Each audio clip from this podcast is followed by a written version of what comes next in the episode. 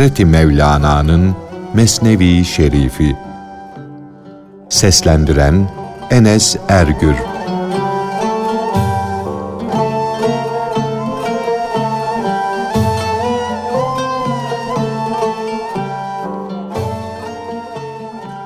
Bir habercinin bir cariyeyi Mısır halifesine methetmesi ve bir kağıda yapılmış resmini göstermesi. Halifenin de o cariyeye aşık olması.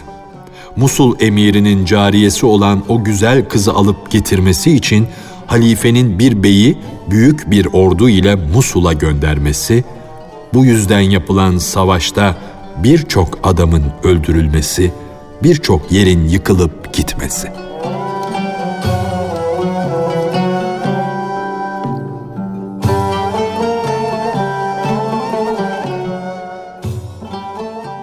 Bir haberci Mısır halifesine Musul padişahının Huri gibi güzel bir cariyesi olduğunu söyledi.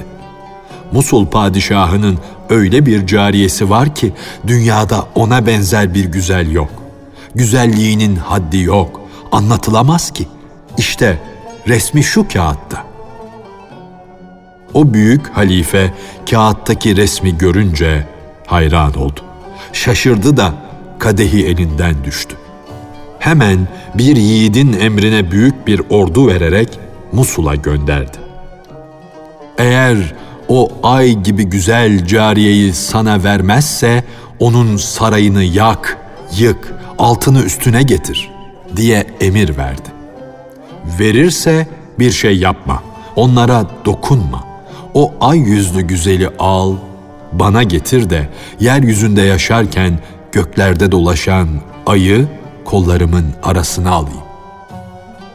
Yiğit içinde binlerce kahraman bulunan ordu ile binlerce bayrakla, binlerce davulla Musul'a yürüdü.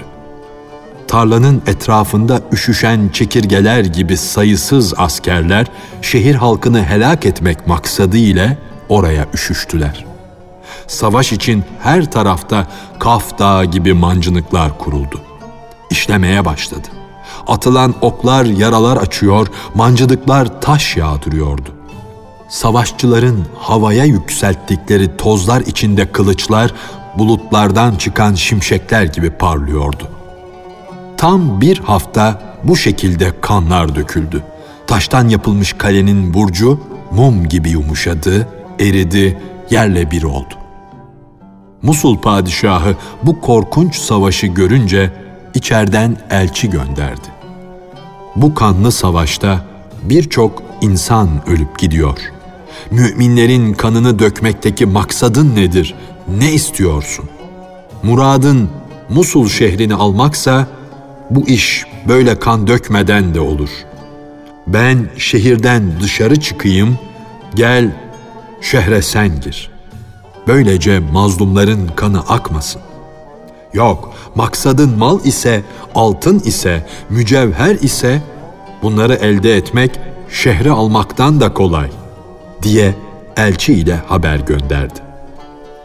Musul padişahının elçisi Yiğit kumandanın huzuruna çıkınca Yiğit ona cariyenin resmini verdi. Bu resme bak. Ben bu kağıtta resmi olan güzel cariyeyi istiyorum. Hemen onu bana getir.'' Getirmezseniz de zorla alırım. Çünkü ben sizi mağlup ettim. Elçi geri dönüp de bu sözleri söyleyince Musul'un o erkek padişahı sarayımda bir resim eksik olmuş. Ne çıkar? Al istediklerini hemen götür." dedi. Ben Allah'a inanan bir kimseyim. Puta tapamam. Putun puta tapanda bulunması daha iyidir. Elçi cariyeyi getirince o yiğit kumandan görür görmez cariyeye aşık oldu. O yiğit kumandan Musul'dan döndü. Mısır'a yöneldi. Yolda yeşillik ve ormanlık bir yerde konakladı. Onda cariyeye karşı duyduğu aşk ateşi öyle alevlenmişti ki yerle göğü birbirinden ayıramıyordu çadırda o ay yüzlü ile buluşmaya kalkıştı. Onda ne akıl kalmıştı ne de halifeden korku. Bu vadide şehvet davul çalınca senin akıl dediğin nedir? Ey Turp oğlu Turp! Yüzlerce halife o anda o kumandanın şehvet ateşiyle parlayan gözünde bir sinekten daha değersiz görünüyordu. O zampara kumandan cariye ile birleşeceği sırada ordugahta bir kıyamettir koptu. Müthiş bir gürültü, bir feryat yükseldi. Kumandan kılıcını kaptı, çadırdan fırladı, askerler arasına koştu. Kamışlıktan çıkan kara bir erkek arslanın ordugaha saldırdığını gördü. Dev gibi atlar arslanın korkusundan ürkmüş, şahlanmıştı. Çadırlar yıkılmış, birbirine karışmıştı. Erkek arslan ormanın gizli bir yerinden çıka gelmişti. Azgın bir deniz dalgası gibi havaya yirmi arşın sıçramada idi. Yiğit kumandan korkusuzca kendine güvenen bir erkek arslan gibi ordugaha saldıran kara arslanın karşısına çıktı. Bir kılıç vurdu, başını ikiye böldü. Sonra vakit geçirmeden çadıra ay yüzlü güzelin yanına koştu. O hurinin yanına geldi. Aslanla çarpıştığı halde onunla sevişme arzusu azalmamıştı. O şirin yüzlü, o ay yüzlü güzel onun erkekliğine, güçlülüğüne şaştı kaldı.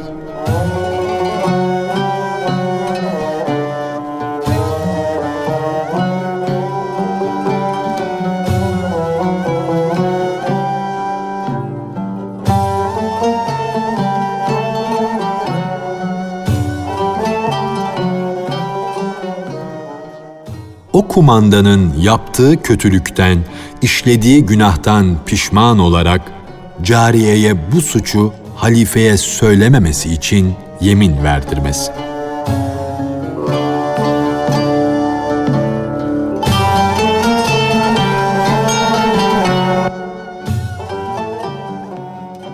Birkaç gün hep böyle eğlendiler, zevk ettiler. Fakat sonunda kumandan işlediği büyük suçtan pişman oldu. Ey güneş yüzlü varlık! Bu işe dair halifeye hiçbir şey söyleme diye ona yemin verdirdi. Halife cariyeyi görünce güzelliğinden mest oldu. Sırlar açığa vuruldu. Sonra halife o cariye ile birleşmek istedi. Bu maksatla onun yanına geldi. Sevgisini gittikçe artıran o güzelle yatmaya niyet etti.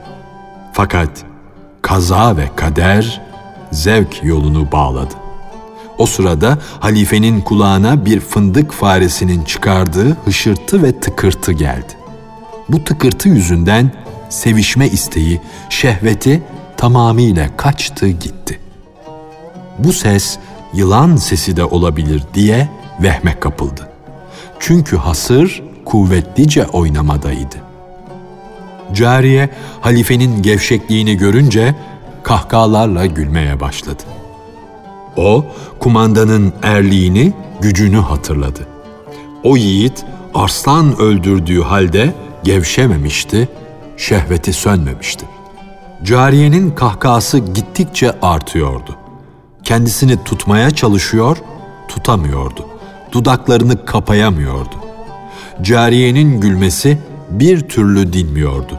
Nihayet halife bir türlü durmayan bu gülmelerden alındı, huysuzlandı. Hemen kılıcını kınından çekti. Kaçık kadın, neden durmadan gülüyorsun? Söyle, dedi. Bu gülüşünden gönlüme bir şüphe düştü. Beni aldatmaya kalkışma. Doğru söyle. Doğru söylemez, beni kandırmaya kalkışırsan yahut tatlı bir bahane ile işi savuştururum dersen ben bunu anlarım. Gönlümde bunu anlayacak bir seziş, bir nur vardır. Söylenmesi gereken şeyi söylemen lazım. Bil ki padişahların gönüllerinde yüce bir ay vardır. Zaman zaman bu ay gaflet yüzünden bulut altına girer, gizlenir ama o hep yerindedir. Gezip dolaşırken bile gönülde bir ışık vardır. Fakat bu ışık hiddet ve hırs zamanında gizlenir ama sönmez. O anlayış, o seziş şimdi benim dostumdur. Yalana başvurursan bu kılıçla başını keserim. Bahanelerin işe yaramaz. Eğer doğruyu söylersen seni azat ederim. Allah hakkı için söz veriyorum, gönlünü kırmam, seni sevindiririm. Yedi Kur'an'ı birbirinin üstüne koydu. Yemin etti, sözünde duracağını söyledi.''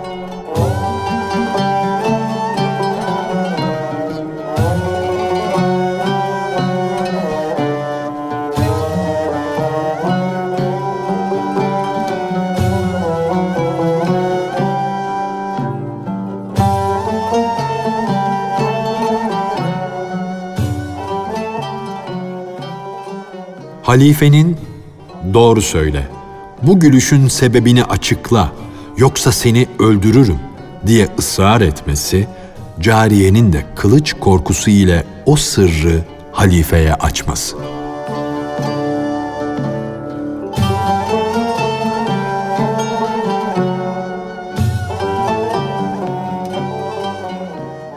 Cariye aciz kalınca hali anlattı yüzlerce kahramana bedel olan o kumandanın erkekliğini, gücünü anlattı. Yolda çadırdaki gerdeği, o sırada vuku'a gelen halleri bir bir halifeye anlattı. Arslan öldürüşünü, çadıra dönüşünü ve hiç gevşeklik duymadan kendisiyle birleştiğini söyledi. Şimdi bir fare tıkırtısından halifenin gevşek düştüğünü gördüğü için güldüğünü açıkladı. Padişah kendine geldi. Cenab-ı Hak'tan affedilmesini niyaz etti. Suçunu, günahını anladı. Yanlış yere bu cariye meselesi üzerinde ısrarla durduğunu itiraf etti. Kendi kendine dedi ki, ben başkalarına ne yaptıysam ceza olarak geldi, benim canıma döndü. Padişahlığıma güvenerek başkalarının eşini elinden almak istedim. O iş benim başıma geldi. Başkasına kazdığım kuyuya kendim düştüm. Ben birisinin kapısını çaldım, o da geldi, benim kapımı çaldı. Ben Musul padişahının cariyesini zorla elinden aldım. Onu benim elimden hemen aldılar. O kumandan benim emniyet ettiğim bir adamdı. Lalamdı. Benim işlediğim hainlikler onu bana hıyanet ettirdi. Kin gütmek, intikam almak vakti değildir. Ben kendi elimle kötü bir iş işledim. O kumandana, şu cariyeye kin güder, kötülük edersem, bu yapacağım zulümde başıma gelir çatar.'' Musul padişahının başına gelen dert boynumu kırdı. Ben de hiç olmazsa başkasını kırmayayım, yaralamayayım. Cenab-ı Hak bize yaptıklarımızın nasıl karşılığını göreceğimizi beyan buyurdu da eğer tekrar kötülüğe dönerseniz biz de cezanızı vermeye döneriz dedi. Burada ileri gitmenin faydası yok. Sabırdan, merhametten başka iyi bir şey olamaz. Rabbimiz nefsimize zulmettik, yanıldık, hatada bulunduk. Senin merhametin pek engindir, sonsuzdur. Sen bize acı. Allah'ım ben o kumandanı affettim. Sen de beni affet yeni günahımı ve eski suçlarımı bağışla. Sonra, ey cariye, dedi, senden duyduğum bu sözleri hiç kimseye söyleme. Seni o kumandanla evlendireceğim. Allah için olsun, Allah için olsun bu hikayeyi sakın kimseye söyleme. Söyle de o kumandan yüzüme bakınca benden utanmasın. Çünkü o bana bir kötülük ettiyse yüz bin iyilik etti. Ben onu defalarca denedim. Ona senden daha güzel kadınlar emniyet ettim. Onların hiçbirisine dokunmadı. Şimdi bu olan şey benim yaptıklarımın karşılığıdır, cezasıdır. Sonra padişah o kumandanı huzuruna çağırdı. İçinden onu kahretmek düşüncelerini söktü, attı. Kalbinde ona karşı duyduğu hiddeti, kötü niyetleri öldürdü. Gönüle hoş gelen bir bahane buldu.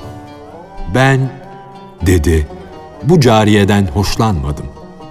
Sebebi de oğlumun anası cariyeyi kıskandı. Bu yüzden çok üzüldüm. Oğlumun anasının bende yüzlerce hakkı var. O böyle üzüntülere, cefalara layık değildir. Kıskanıyor, yüreği kan ağlıyor. Bu cariye yüzünden perişan oldu. Dayanılmaz acılar çekti. Bu durumda bu cariyeyi birisine vermem gerekiyor. Azizim, bunu sana vermem en doğru, en asaletli bir şey olur. Çünkü sen onu alıp getirmek için savaşa girdin. Canınla oynadın. Onu senden başkasına vermem doğru olmaz.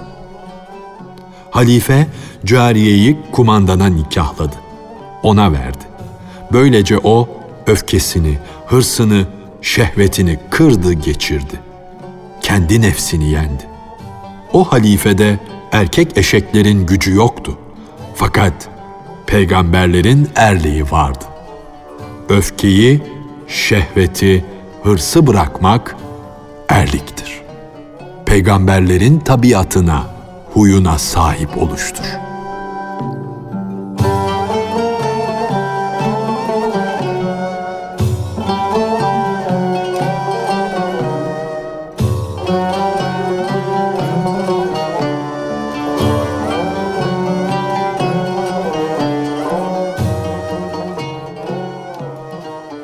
Aşk daima dalgalanan, coşup duran, büyük, pek büyük bir denizdir.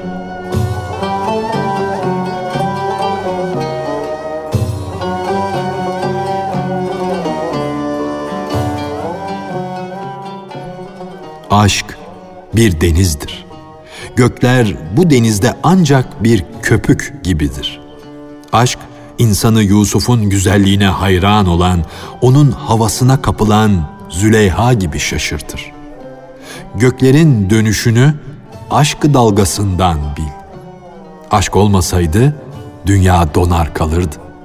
Aşk olmasaydı cansızlar bitkilere girer de onlar da yok olur muydu? Büyüyüp yetişen nebatlar kendilerini gıda olarak canlılara feda ederler miydi? Bitkiler adeta can olmak için kendilerini canlılarda yok etmektedirler. Aşk olmasaydı ruh nasıl olur da o nefese feda olurdu da onun esintisinden Meryem gebe kalırdı. Aşk olmasaydı her şey yerinde buz gibi donar kalırdı.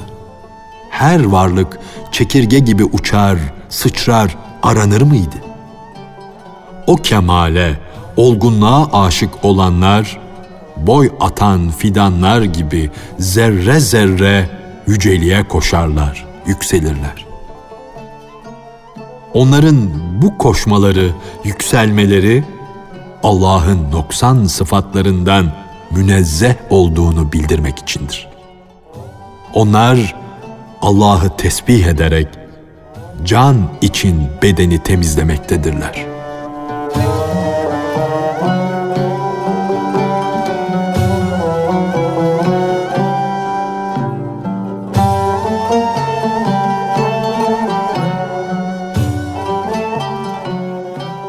Hazreti Mevlana'nın Mesnevi Şerifi.